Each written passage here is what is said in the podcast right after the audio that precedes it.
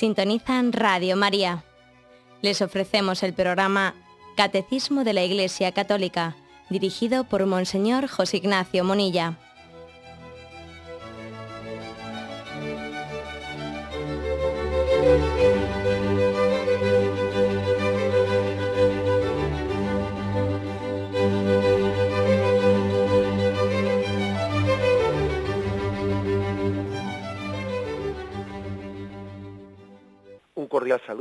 Oyentes de Radio María. Un día más, con la gracia del Señor, proseguimos el comentario del Catecismo de nuestra Madre la Iglesia. Estamos en los puntos finales del credo, en el artículo referente al, creo, al credo en la vida eterna. Ayer comenzábamos el comentario del apartado La esperanza de los cielos nuevos y de la tierra nueva, que hoy vamos a concluir. Son en total nueve puntos que dedica el catecismo desde el 1042 hasta el 1050 a comentar este misterio de fe, la esperanza de los cielos nuevos y de la tierra nueva. Después de haber hablado del destino personal del hombre más allá de la muerte, de la llamada que, Dios le ha hecho a la vida eterna, el catecismo nos habla de que eh, estamos llamados no el hombre individualmente, sino dentro de este cielo nuevo y la tierra nueva, a esa vida eterna. La plenitud, por tanto, del hombre se manifiesta en la plenitud de la creación. No podemos pensar en que Dios salve a un hombre sacándole de, eh, ese entorno en el que él vive y que sea el hombre el que tenga una vida eterna sin entorno. ¿eh? No, el hombre tiene un entorno. Y lógicamente Dios ha querido que, igual que Adán y Eva tuvieron pues el entorno del paraíso terrenal, también el hombre tenga en el cielo el entorno de unos cielos nuevos y una tierra nueva. No somos espíritu puro, eh, no somos, el hombre no es un ángel, el hombre es un ser, un ser corpóreo. Y también, por lo tanto, Dios ha querido que este hombre, en su destino eterno, en su vida eterna, tenga también unos cielos nuevos y una tierra nueva. Para entenderlo, el catecismo hace una, una referencia al señorío del hombre sobre la creación en el plan primero de Dios. La vida, la vida del hombre es una vida en el mundo y con el mundo, no podemos prescindir de él. Estamos unidos a él por numerosas y profundas relaciones. Y sin embargo, pues Dios ha querido que seamos cabeza y Señor de la creación. Hemos sido llamados, el mundo ha sido llamado por Dios, ¿no? A la existencia antes, antes de que el hombre hubiese sido creado. Las estrellas, las rocas, las plantas, los animales, la luz, el agua, existieron previamente al hombre. Nosotros necesitábamos de esas cosas para existir. Y bueno, pues hay que decir que por amor a nosotros fueron creadas todas esas cosas. Como cuando van a nacer un niño y la familia antes de su nacimiento prepara su habitación, acondiciona las cosas porque va a llegar el niño y, bueno, y en, cuanto que se, en cuanto que se enteran de que es niño o es niña, están ya preparando la ropa de un color o de otro color. Bueno, pues así también Dios, en, en función de que el hombre, el rey y el centro de la creación iba a ser creado, le preparó, le preparó un entorno de, unos, de una tierra en la que habitar. Ese fue su escenario el escenario preparado por Dios. Dios habló a los primeros hombres diciendo, procread y multiplicaos, y henchid la tierra, sometedla, dominadla, dominad sobre los peces del mar, sobre las aves del cielo, sobre los ganados y sobre todo cuanto vive y se mueve sobre la tierra. Eh, especialmente el hecho de que Yahvé le dijese, Adán y a Eva les dijese que pusiesen nombre a toda la creación, a todos los animales, es una expresión de la gran unión del hombre con la naturaleza y de su superioridad sobre ella. Dar nombre significa tanto como definir el ser. El hombre determina el ser de las cosas, lo define válidamente. Aquí te, te pondré por tal nombre o otro nombre. Es un signo de, el lenguaje bíblico es un signo de superioridad. Al poner el nombre, eh, Adán y Eva están creando el orden entre las cosas. al darles el nombre, están determinando su rango y su puesto en la creación. El mundo es confiado al hombre para que lo administre. Entre el hombre y, el cosmos hay, por tanto, una relación estrecha. Es una, una unión de destino que Dios ha querido que haya entre el hombre y la creación. Es verdad pues que, el hierro es mucho más duro que el hombre. Es verdad que el agua, que el agua pues cuando se desata puede acabar con el hombre. Es verdad que el fuego puede quemar y destruir, pero Dios ha querido que el hombre tenga esa capacidad de ser dueño y señor y de conducir todo a su servicio de la misma manera que, el hombre debe de estar eh, al servicio de Dios. Bien, pero según la Sagrada Escritura, el pecado del hombre trasciende también ¿eh? y llega a la historia.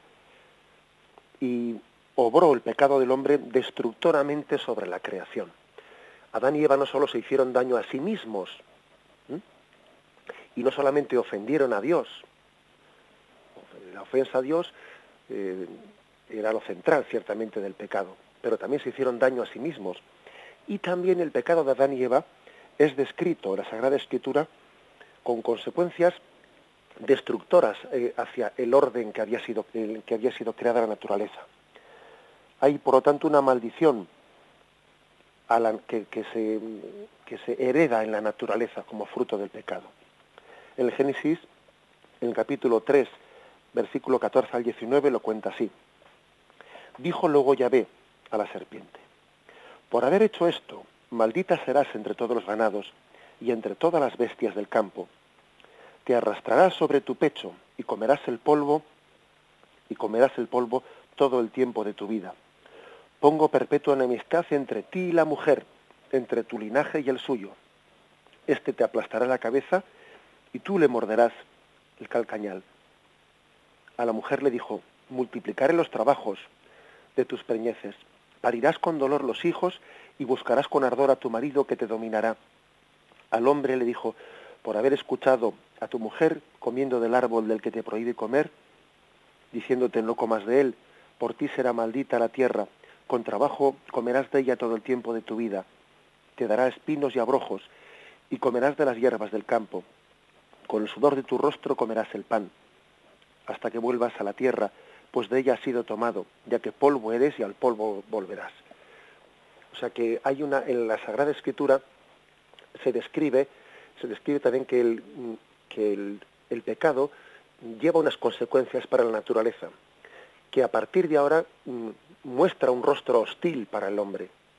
Si antes el hombre se había estado, había estado perfectamente integrado en la naturaleza, si parecía que el hombre y la naturaleza pues formaban pues una unión en la que estaban eh, perfectamente integrados, sin embargo ahora pues mm, comienza a mostrar su hostilidad. Bien, en nuestra fe católica nosotros mm, creemos que Adán y Eva estaban preservados de la muerte en aquel estado de justicia original en el que Dios les, eh, mm, pues les, puso en el paraíso terrenal, ¿no? en aquel estado primero del hombre antes del pecado original. Estaban preservados de muerte. Bien, eso no quiere decir que eso mismo estuviese prometido para el reino animal eh, o para, para la naturaleza. No, digamos que la naturaleza estaría sometida, como es lógico, a la ley natural del nacer, crecer y morir. Y, bueno, y también pues, lógicamente pues la naturaleza estaría sometida a ese mm, pues a esa ley también que tiene la naturaleza de que, de que el pez grande se come el pez chico. ¿eh? Eso sería así. No podemos pensar que pues que el reino carnívoro haya comenzado pues en la mm, pues como fruto del pecado no eso evidentemente es una ley natural es una ley natural.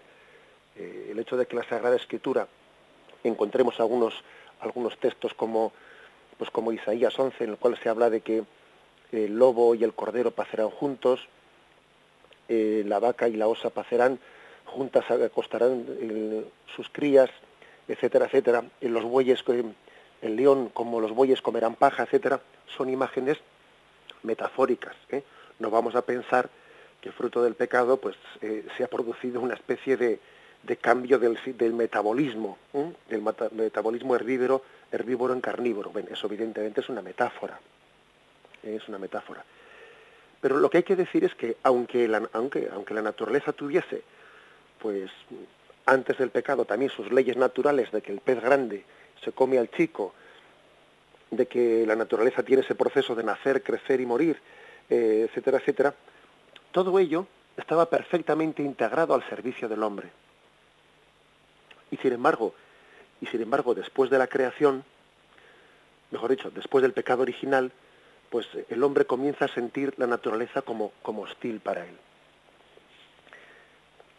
Y esta es, esta es la clave. ¿eh? La naturaleza produjo también, antes del pecado, como nos podemos imaginar, también produjo cardos y espinos. ¿eh? Pero aquellos cardos y espinos, para entendernos, no lo sentía el hombre así. ¿eh? No sentía el hombre que fuesen cardos y espinos para él, sino que comienza a sentir la naturaleza como hostil después del pecado. Parece que la naturaleza ya no sirve al hombre, que él ha perdido el señorío sobre ella, eh, está como resistiendo su trabajo. El mundo se muestra a veces lleno de, crueldad. ¿eh? También Cristo, eh, en algunos pasajes del Evangelio, hace referencia a esto, cuando, cuando por ejemplo pone aquella comparación de que quién ha sembrado la cizaña mientras que el hombre dormía. Bueno, pues todo ello es una, una imagen de, una expresión de, la consecuencia que el pecado ha podido tener eh, en la naturaleza. Especialmente es el, apóstol San Pablo, en su carta a los romanos, el que habla de estas consecuencias del, pecado en la naturaleza. Carta a los Romanos capítulo 8, versículo 18 y siguientes. Dice, tengo por cierto que los padecimientos del tiempo presente no son nada en comparación con la gloria que ha de manifestarse en nosotros, porque el continuo anhelar de las criaturas ansía la manifestación de los hijos de Dios, pues las criaturas están sujetas a la vanidad, no de buen grado, sino por razón de quien las sujeta, con la esperanza de que también ellas serán liberadas de la servidumbre de la corrupción para participar en la libertad de los hijos de Dios. Pues sabemos que la creación entera hasta ahora gime y siente dolores de parto. Fijaros pues que este texto dice que las criaturas están sujetas a la vanidad, a la vanidad, es decir, al mal, están sujetas al mal, no de grado, sino que aquí el que la sujeta, el mal, también Satanás, ejerce su influencia, su influencia sobre la creación. Pero tienen también la, naturaleza participa de la esperanza de que será liberada. Y sufre como con, gime, dice, como con dolores de parto. También la naturaleza gime con dolores de parto, eh, queriendo, eh, estando esperando el cielo nuevo y la tierra nueva, fruto de la redención de Jesucristo. Bien, dicho esto, dicho esto, damos un paso más, eh, que es explicar a Cristo como plenitud de la naturaleza. Hacemos un breve, una breve descanso, una breve interrupción y continuamos enseguida.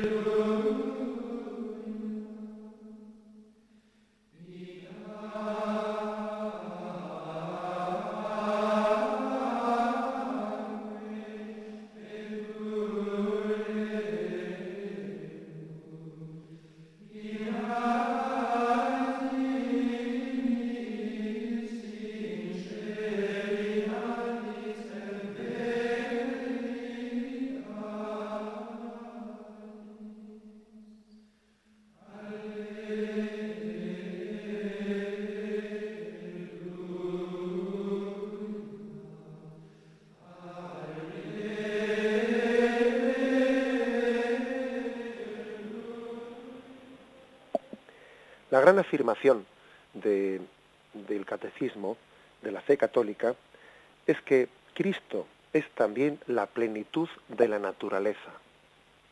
Puesto que Cristo es la plenitud del hombre, también Cristo es la plenitud de la naturaleza.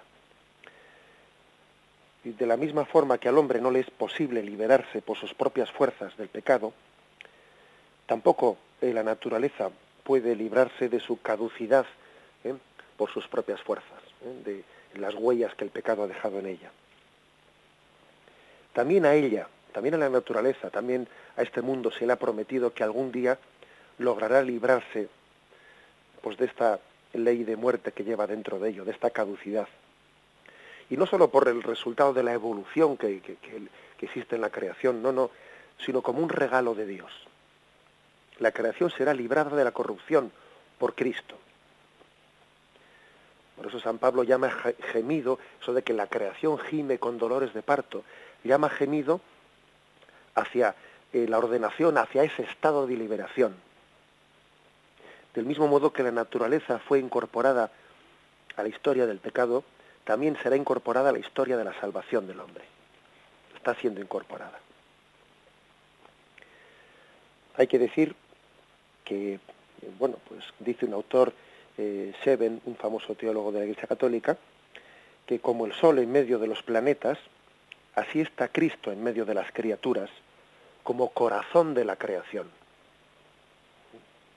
del que fluye luz, vida y movimiento a todos los miembros del universo. En el sentido, en este sentido de Cristo como centro del cosmos, eh, centro de la, eh, de la creación, pues llama San Pablo a Cristo el segundo Adán. Eso está en la primera carta a los Corintios, capítulo 15, versículo 45. ¿eh? Se le llama a Cristo el segundo Adán. Lo mismo que la vida del primer Adán fue decisiva para el destino de la creación, del pecado de Adán, se vino como consecuencia pues una, una naturaleza que, pues, que no estaba sujeta al dominio del hombre, una naturaleza hostil, ¿eh? pues también del segundo Adán de Jesucristo vendrá una naturaleza en plena obediencia hacia el señorío del hombre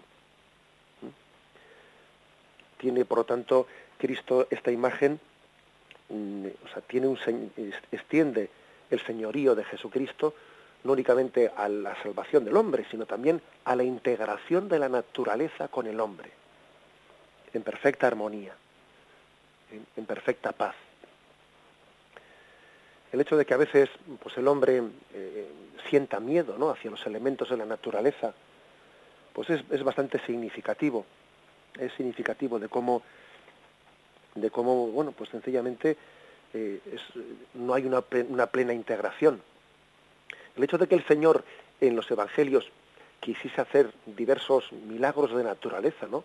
Cristo camina sobre las aguas, Cristo calma la tempestad, Cristo multiplica los panes y los peces, Cristo convierte el agua en vino. Aquellos milagros de naturaleza bueno, también las enfermedades, la curación de las enfermedades, todos aquellos milagros que hacía Jesús sobre la naturaleza, eran como un pequeño adelanto de, esa, de esos cielos nuevos y tierra nueva que el Señor va a crear en la, en la parusía, eh, va a transformar en la parusía. Los milagros de Jesús, eh, que eran milagros sobre la naturaleza humana, bueno, había también milagros de exorcismo que, tienen otra dimensión distinta, ¿no? Pero especialmente estos milagros que he citado están manifestando que la naturaleza sí, aunque es hostil al hombre, será también eh, redimida y puesta al servicio del hombre bajo el señorío del hombre y no de una manera hostil frente a ello. Esta es una promesa importante. Esta forma de, de existencia definitiva que Dios dará al fin de los tiempos al cosmos, es como una participación en la naturaleza de la fuerza de la resurrección. La fuerza de la resurrección está como empapándolo todo. Igual que la fuerza de la resurrección movió hasta la roca que estaba tapando el sepulcro de Cristo. La fuerza de la resurrección resplandece en toda la creación. Los padres de la Iglesia expresaron esto eh, diciendo que eh, en la resurrección de Cristo resucitarán junto con la resurrección de Cristo resucitarán no solo los hombres, sino también el cosmos entero eh, será una participará de esa fuerza de resurrección. Por ejemplo, San Ambrosio, San Ambrosio dice, en Cristo resucitó el mundo, en él resucitó el cielo, en él resucitará la tierra. Por Cristo se hizo pues una nueva creación. Él es el primogénito de toda criatura. ¿eh? Colosenses 1.15. Se le llama a Jesucristo primogénito de toda criatura. Y por la palabra criatura no se refiere solo al hombre, sino a todas las criaturas de la creación. Esta transformación de la creación ya fue profetizada en el Antiguo Testamento. ¿eh? Acordaros, por ejemplo, Isaías 65, 17. Porque voy a crear cielos nuevos y tierra nueva, y ya no se recordará lo pasado, ya no habrá de ello memoria. O Isaías 66, 22. Porque así como subsistirán ante mí los cielos nuevos y la tierra nueva que voy a crear, dice Yahvé, así también subsistirá vuestra progenie y vuestro nombre. Por lo tanto, no todos aquellos milagros de Jesucristo en su, en su vida terrena no eran más que un preanuncio, eran las arras, las arras de la gran transformación de la naturaleza que Él nos promete. Cuando Cristo profetiza en su discurso del juicio la catástrofe final, promete a la vez un cielo nuevo y una tierra nueva.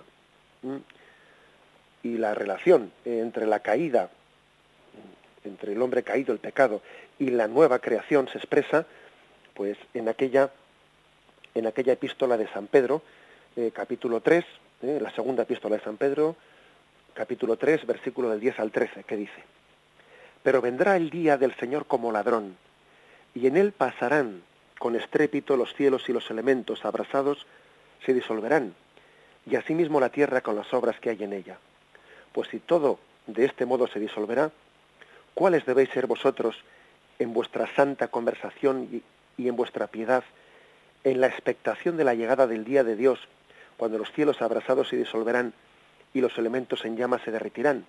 Pero nosotros esperamos otros cielos nuevos y otra tierra nueva, en que toda, en que tiene su morada la justicia. Hay pues una promesa que eh, tras la destrucción vendrá la recreación del mundo. En definitiva, pues Cristo cumple una mm, función transformadora de la creación, ¿eh? Por medio de los hombres también. ¿eh? El hombre también es un instrumento de Dios para comenzar la nueva creación del mundo, ¿eh? en la fe, en la esperanza, en la caridad. El hombre está construyendo el reino de Dios en la medida que colabora, colabora con el Padre en la transformación de este mundo. Em, no, no nos olvidemos de aquel pasaje del Evangelio en el que se cuenta, en el que se narra, como cuando Jesús asciende a los cielos, se quedan los apóstoles mirando y aparece, cuando Jesús ya es, ocultado detrás de una nube, aparece un ángel que les dice, Galileos, ¿qué hacéis ahí mirando al cielo? Este que habéis visto irse en gloria volverá. Y entonces de alguna manera les remite, les remite a que no se queden mirando al cielo, ¿no? En un falso misticismo, sino que vuelvan de nuevo a, o sea, que vuelvan a sus tareas a la construcción del reino de los cielos. Acordaros de cuando Pedro, Santiago y Juan están en el Tabor y están viendo allí la, gloria de Cristo, desean quedarse allí para siempre, ¿no? Mm, qué bien se está aquí, hagamos tres chozas para ti, para Elías, para, para Moisés. Pero Jesús en ese momento no se lo permite. volvamos abajo, que tenemos que seguir la construcción ¿no? del reino de los cielos.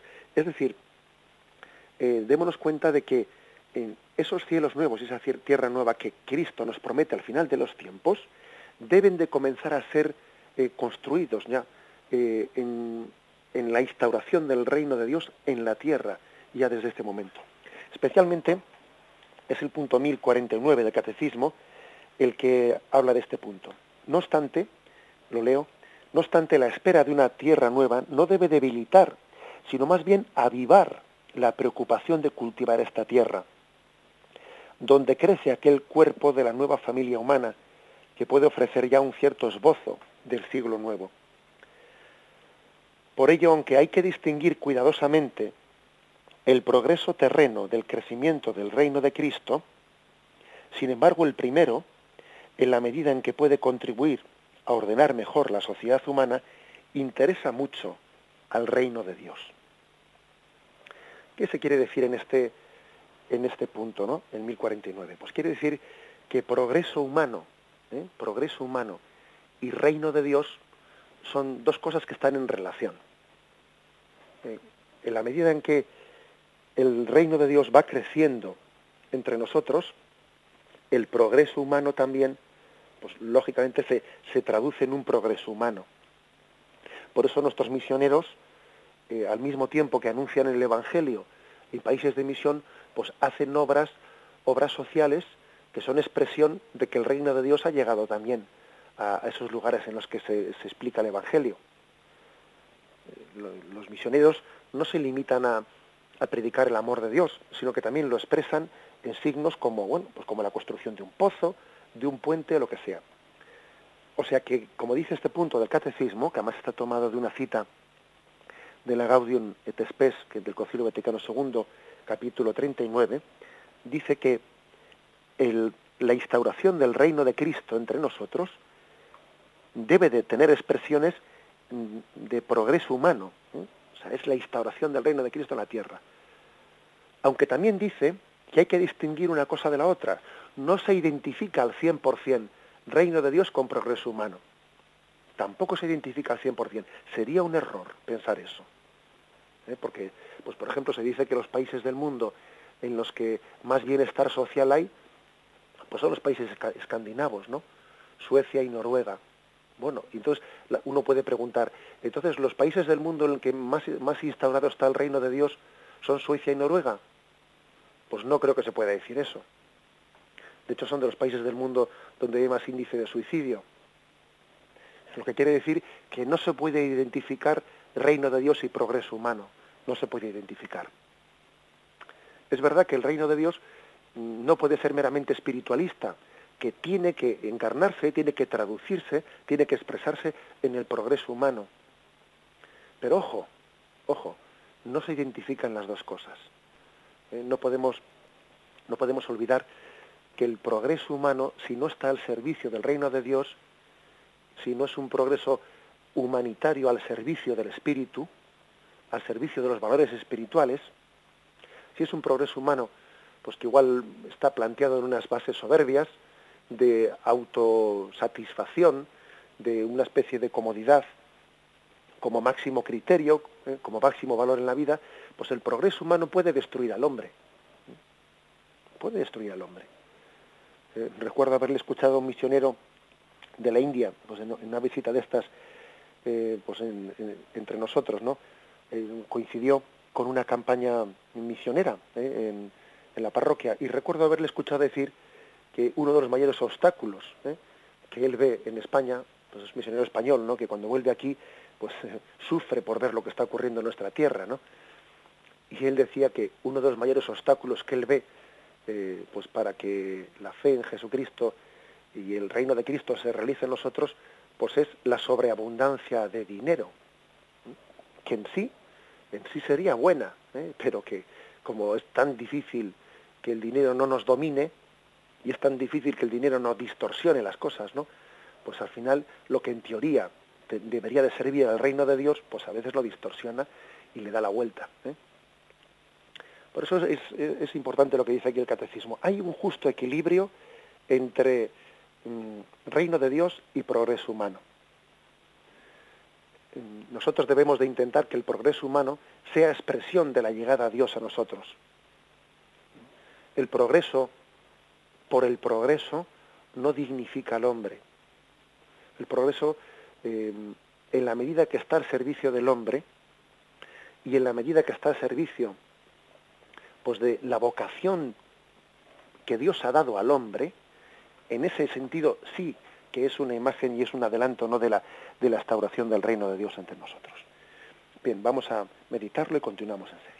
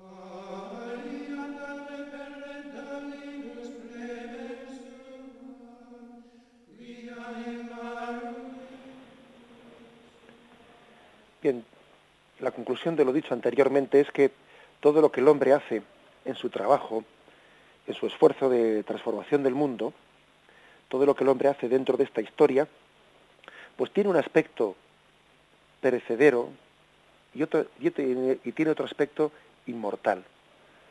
Eh, esos esfuerzos que hace el hombre por transformar la materia, por crear riqueza en el mundo, eh, en parte aquí se van a quedar, pero en otra parte irán al cielo. En la medida en que, el hombre transforma la creación y la pone al servicio, al servicio de, del reino de Cristo, eso trascenderá la vida eterna.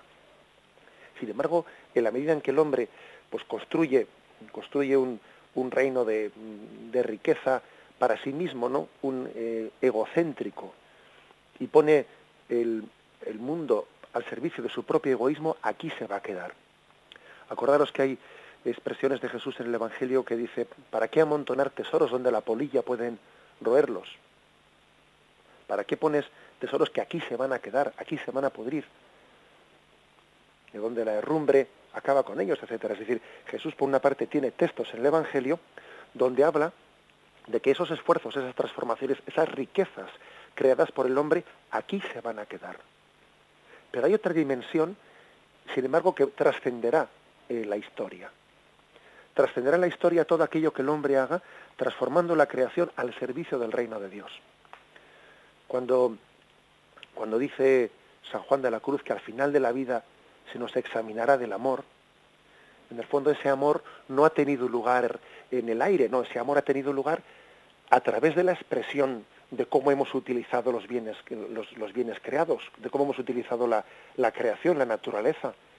Porque cuando la naturaleza ha sido creada y ha sido trabajada por amor y al servicio de los hombres, pues al final de la vida se nos examinará del, amor con el que hemos transformado la naturaleza, con el que hemos trabajado la naturaleza. Y eso no se va a quedar aquí, eso traspasará la vida eterna.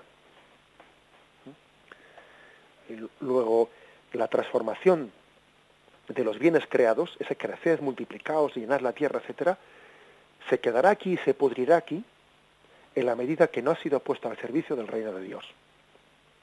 Y trascenderá, ¿eh? trascenderá los límites de esta historia y entrará en el reino de los cielos, no en la consumación del reino de los cielos, en la medida en que todo lo que hemos hecho esté al servicio del reino de Dios. Mediante la entrega del mundo al Padre, el mundo alcanza ¿eh? la forma de existencia que Cristo tuvo en su glorificación es como si participásemos de la transfiguración en Cristo. El trabajo que ha hecho pues un labrador hecho por amor y hecho con vocación será transfigurado en Cristo. Sin embargo, el trabajo hecho por propio egoísmo, eh, pues sencillamente por acumular bienes y olvidándose del prójimo, no será transfigurado y glorificado en Cristo. Aquí se quedará y se pudrirá. Se puede mm, ver, por lo tanto, ¿no? Eh, como una participación de la gloria del cuerpo de Cristo lo que ocurrirá con nuestro trabajo. San Isidoro de Sevilla eh, tiene este texto. Para los nuevos cuerpos será creada una tierra nueva, es decir, el ser de nuestra tierra será transformado. Pasará a un estado espiritual y después no estará sometido a cambio alguno. El cuerpo de Cristo sella toda la creación, curioso este texto de San Isidoro de Sevilla. ¿eh? El cuerpo glorificado de Cristo sellará toda la creación.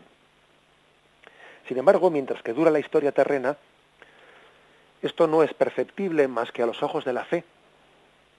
¿Mm? Lo veremos claramente después de la parusía, pero ahora, ahora únicamente a los ojos de la fe uno es capaz de ver cómo los bienes y el trabajo y el esfuerzo y el desarrollo humano que ha sido hecho al servicio del reino de Dios va a trascender la historia y el otro aquí se va a quedar y aquí se va a pudrir. Eso solamente aquí se ve a los ojos de la fe. Algún día lo veremos claramente.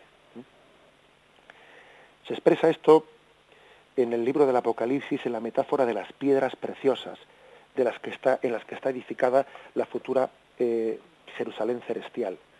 Eh, el Apocalipsis expresa que la Jerusalén celestial está rodeada por piedras preciosas, imagen también de todo aquello, nuestras piedras preciosas son el trabajo del hombre transformado es una piedra preciosa, eh, eso que llevas entre manos, ese trabajo tuyo que te resulta mortificante, puesto al servicio del reino de Dios, se convertirá en una piedra preciosa. Mm, aunque, como hemos visto, la visión de la Jerusalén celeste, pues se refiere en primer lugar ¿no? a la, eh, pues al destino del hombre, de la humanidad, también tiene que ser entendida como referida al cielo y a la tierra transformados. Por eso creemos en la dignidad de la materia. Creemos en la dignidad de la materia. O sea, nosotros no, no somos, no participamos de esa, de esa concepción más bien oriental en la que el espíritu tiene que desprenderse de la materia. No, no, también la materia, también lo, lo material está llamado a la, a la salvación. El hombre no es un espíritu puro, sino que está encarnado y, también la materia es expresión del espíritu humano y está llamada a participar de la salvación. ¿Mm? Eh, la salvación del hombre lo abarca todo. A Dios no se le escapa nada. ¿Mm? No se le escapa nada. Él no se desdice de nada de lo que ha creado. También lo material que ha sido creado por, por Dios. Y vio Dios que era bueno. Y vio Dios que era bueno, dice el libro del Génesis, eh, cuando, cuando va relatando los días de la creación. A Dios no se le escapa nada la salvación de Dios lo abarca todo, también lo material. Ese trabajo tuyo también está llamado a ser transfigurado por Cristo. El trabajo del labrador, ¿eh? el trabajo del minero, todo ello, ¿no? Forma parte de esa colaboración con Dios en la transformación de la tierra para gloria de Dios Padre. La salvación de Dios pues lo abarca todo. El cielo y la tierra y la tierra transfigurados sobre los que se reúne la, humanidad salvada, cantan al Padre en el Espíritu Santo un himno de alabanza y de acción de gracias. Eh, nuestro, nuestro trabajo por transformar el mundo se tiene que unir en la liturgia en ese por Cristo, con Él y en Él. ¿eh? Hacemos las cosas por Cristo, en Cristo y con Cristo, para gloria de Dios Padre. Entonces alcanzará su máxima plenitud el sentido de todas las obras de Dios. Mientras que en el presente momento el mundo eh, oculta muchas veces la gloria de Dios, es cierto que a veces este mundo parece que oculta la gloria de Dios, entonces sin embargo brillará por el esplendor de esa gloria. Será el mundo, entonces será un perfecto espejo de Dios. El mundo revelará perfectamente la gloria de Dios. Ahora parece que las cosas materiales ocultan la gloria de Dios entonces serán un perfecto espejo en el que uno viendo las cosas verán a Dios. Y ya los santos, ya los místicos, que ellos han tenido unos ojos de fe pues mucho más profundos que los nuestros, cuando han visto la naturaleza, han visto en ella a Dios. Y así como a veces el hombre pecador, ¿no? siente el mundo como hostil, eh, sin embargo el santo, por sus ojos de fe, es capaz de percibir en este mundo las huellas de Dios y emocionarse emocionarse, ¿eh? porque ve en él el espejo de Dios. Bueno, pues eh, cuando seamos perfectamente transformados en Cristo, nosotros junto con este mundo, el mundo no estará velando, o sea, no estará ocultando la gloria de Dios, sino que será el perfecto espejo. En el cielo veremos a Dios cara a cara y veremos a Dios reflejado en todas las cosas. Será como una sala de espejos, ¿no? en el que la luz se refleja en todas las esquinas. Ese es el cielo, donde los cielos nuevos y la tierra nueva están reflejando el rostro de Dios. Entonces alcanzará su plena validez el valor que Dios concedió a la creación. La creación se, revelará como buena, como muy buena, ¿eh? como dice el libro del Génesis. Cierto que tampoco eh, el cielo nuevo y la tierra nueva serán capaces de traducir toda la gloria de Dios, porque al fin y al cabo todo lo, todo lo creado se ve limitado, o sea, es decir, la creación, la creación no es capaz de reflejar toda la gloria de Dios, sino que refleja algún rayo. ¿eh? Pues un espejo es capaz de reflejar algo de la realidad, pero no puede reflejarlo todo. La creación reflejará la gloria de Dios en parte. Por eso el hombre eh, será plenamente saciado al ver a Dios cara a cara, no únicamente reflejado en la gloria, eh, pues en su gloria por las criaturas, sino que al final será plenamente saciado en la contemplación directa, directa de Dios. Por eso el catecismo termina con el último punto que leemos, el punto 1050, termina diciendo, todos estos frutos buenos de nuestra naturaleza y de nuestra diligencia, tras haberlos propagado por la tierra en el Espíritu del Señor y según su mandato, los encontramos después de nuevo limpios de toda mancha, iluminados y transfigurados cuando Cristo entregue al Padre el reino eterno y universal. Dios será entonces todo en todos en la vida eterna. La vida subsistente y verdadera es el Padre, que por el Hijo y en el Espíritu Santo derrama sobre todos, sin excepción, los dones celestiales. Gracias a su misericordia, nosotros también, hombres, hemos recibido la promesa indefectible de la vida eterna. Quedémonos pues con este, con este texto de 1 Corintios 15, 22, ¿eh? donde se habla de la consumación de los tiempos, donde Dios será todo en todos, es decir, la plenitud del hombre, la plenitud de la creación, donde Dios lo será todo. Mientras tanto, deseamos que Dios sea nuestro todo en esta vida, no que Dios eh, forme, que, como lo expresaríamos, pues que Dios sea algo en esta vida para nosotros, no, sino que Dios lo sea todo para nosotros, para que así pueda serlo también en la vida eterna. Me despido con la bendición de Dios Todopoderoso. Padre, Hijo y Espíritu Santo descienda sobre vosotros. Alabado sea Jesucristo.